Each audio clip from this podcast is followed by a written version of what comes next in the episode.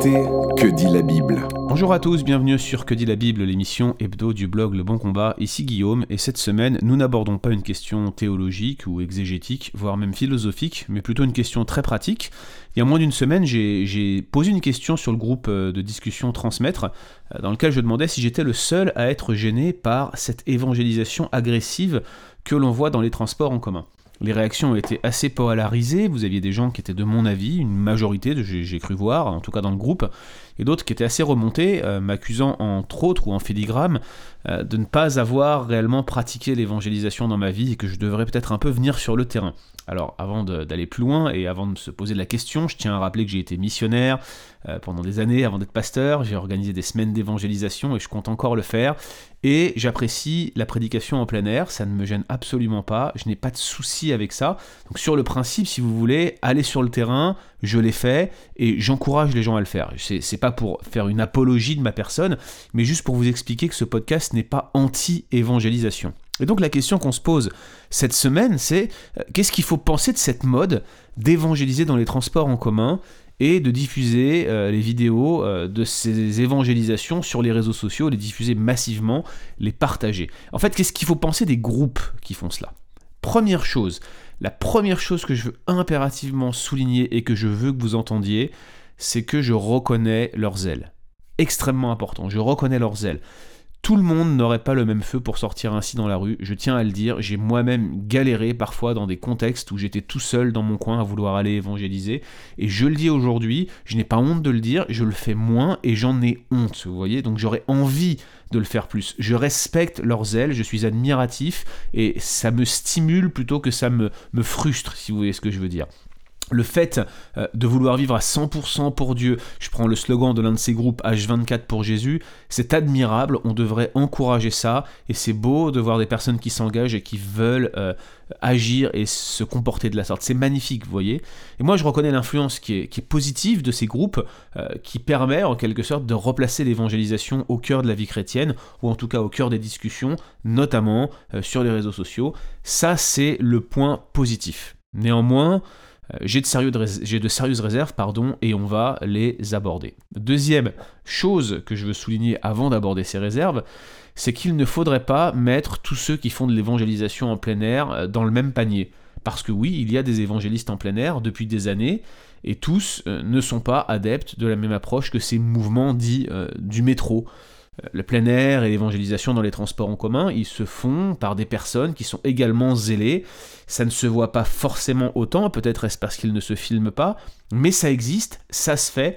Ce n'est pas forcément fait de la même manière, mais ce n'est pas pour autant qu'il faut le rejeter. Je veux dire, c'est pas parce qu'un type d'évangélisation questionne que toutes les initiatives d'évangélisation posent problème. Ce n'est pas du tout ce que je veux dire. Ne mettons pas ceux qui font de l'évangélisation en plein air dans le même panier que ces groupes sur lesquels j'ai des réserves aujourd'hui. Une fois que ces choses sont dites, j'ai des réserves et je souhaiterais les mentionner. Première réserve que je constate en ayant observé énormément de vidéos de ces groupes, notamment sur Facebook et sur YouTube, euh, je vois une volonté d'exposition démesurée.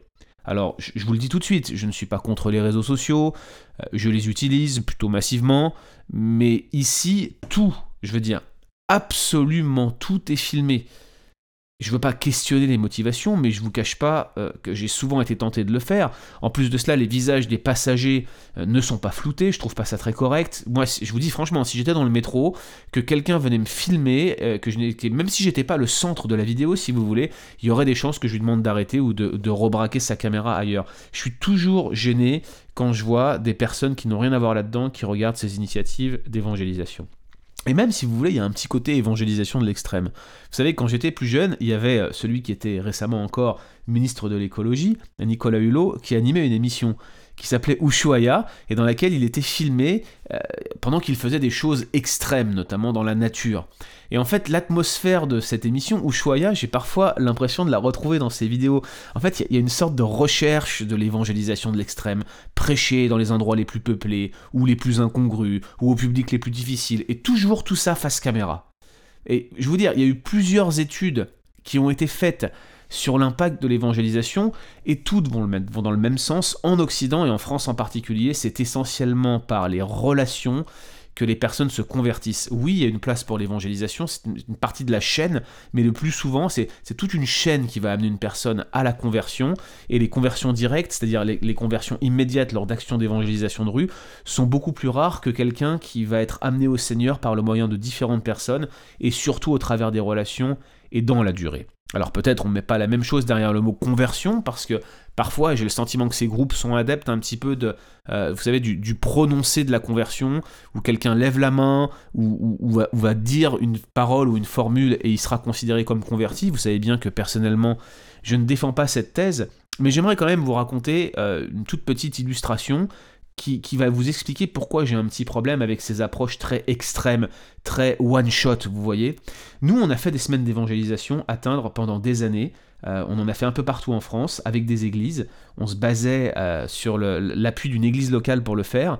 Et l'un des objectifs de nos semaines d'évangélisation, c'était pas forcément de voir beaucoup de convertis pendant la semaine, mais c'était de transmettre une vision, de faire rentrer l'évangélisation comme un mode de vie quotidien de ces gens, là où ils étaient, à leur travail, euh, dans leur famille, euh, là où ils étaient placés, vous voyez.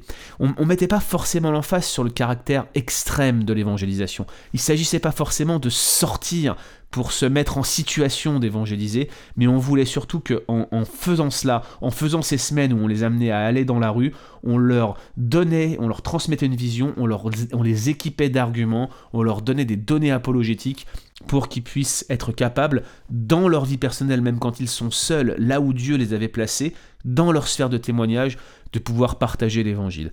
Je, ne crois pas que l'évangélisation doit toujours être extrême, doit toujours être caractérisée par une sortie. Elle est quotidienne, elle est cette action de porter la parole de vie dans nos sphères de témoignage. Et j'insiste bien là-dessus, ça devrait être la majeure partie de notre évangélisation. Si vous voulez vivre H24 pour Jésus, commencez par le faire à votre travail, vous voyez, et c'est là que vous avez un, terrain favorable. Vous ne pouvez pas faire n'importe quoi au travail, et vous ne pouvez pas aborder les gens d'une manière aussi directe et abrupte. Donc moi, j'estime que ce côté un peu euh, évangélisation de l'extrême, il est extrêmement réducteur, en fait, de ce que l'évangélisation euh, devrait être.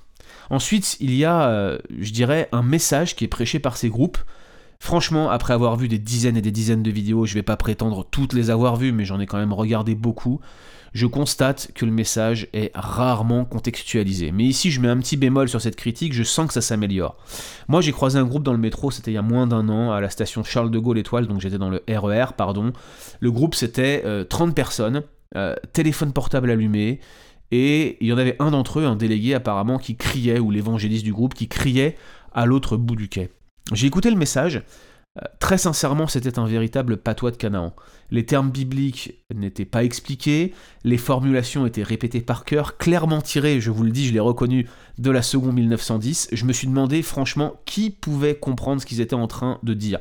Des mots comme concupiscence, qui étaient utilisés ce soir-là, sont complètement, je veux dire, hors du langage courant des contemporains qui prennent les transports en commun à Paris ou dans le monde. Il y avait euh, ici un message qui n'était pas compréhensible, qui n'était pas contextualisé. Je me suis même posé la question de savoir si on n'accordait pas une espèce de vertu magique à la parole de Dieu.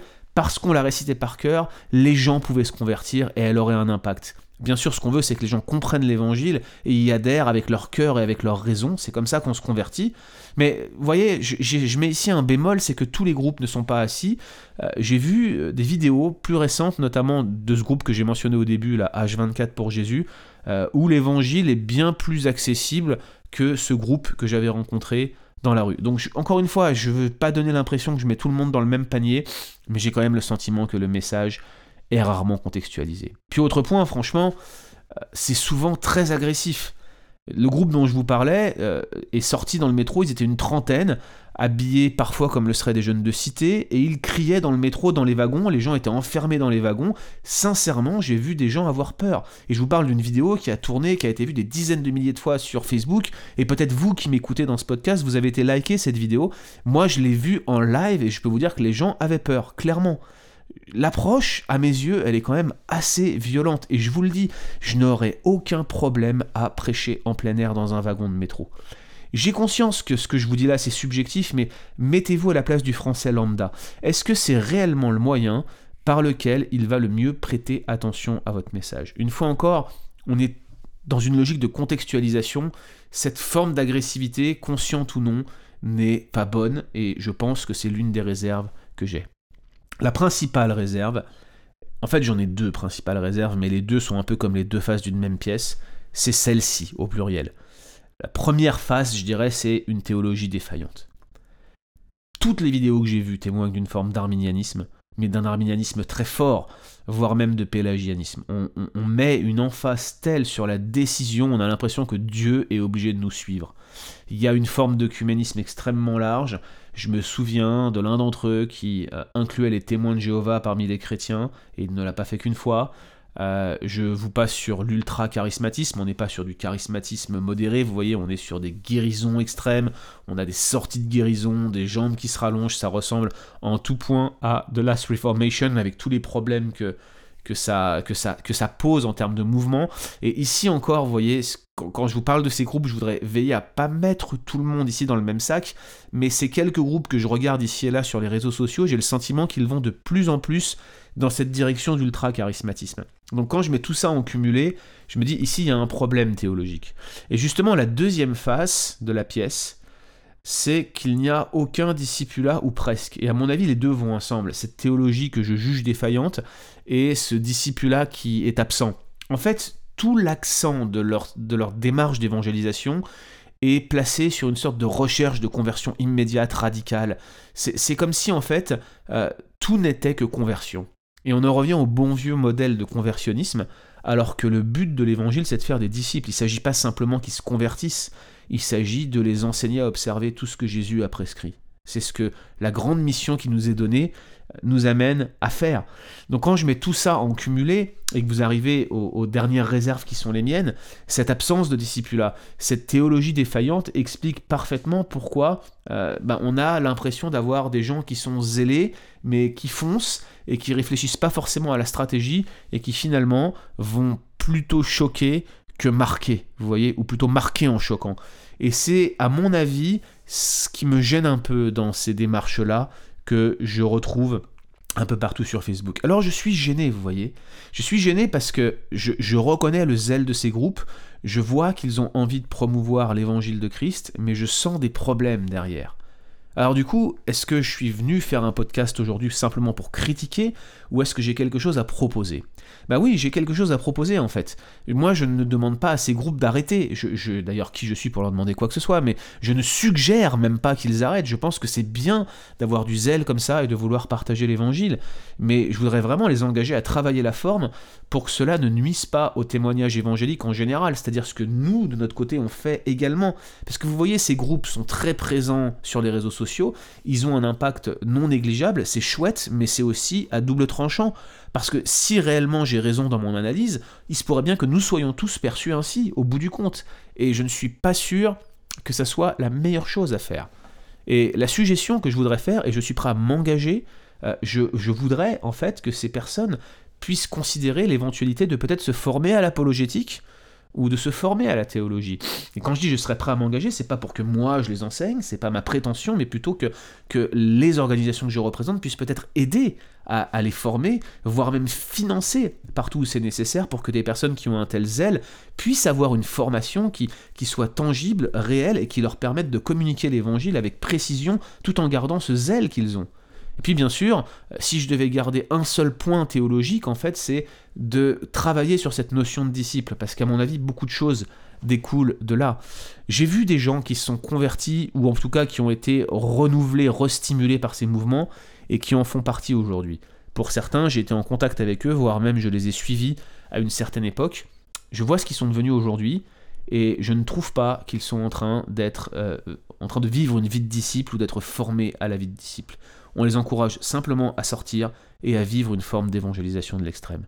Et je trouve que c'est dommage, regrettable, parce qu'en faisant ainsi, ils font l'impasse sur 90 voire 95% de ce que devrait être la vie chrétienne normale, c'est-à-dire marcher à l'imitation de Christ. Ça ne se limite pas à crier dans le métro. C'est bien plus que cela, être un disciple.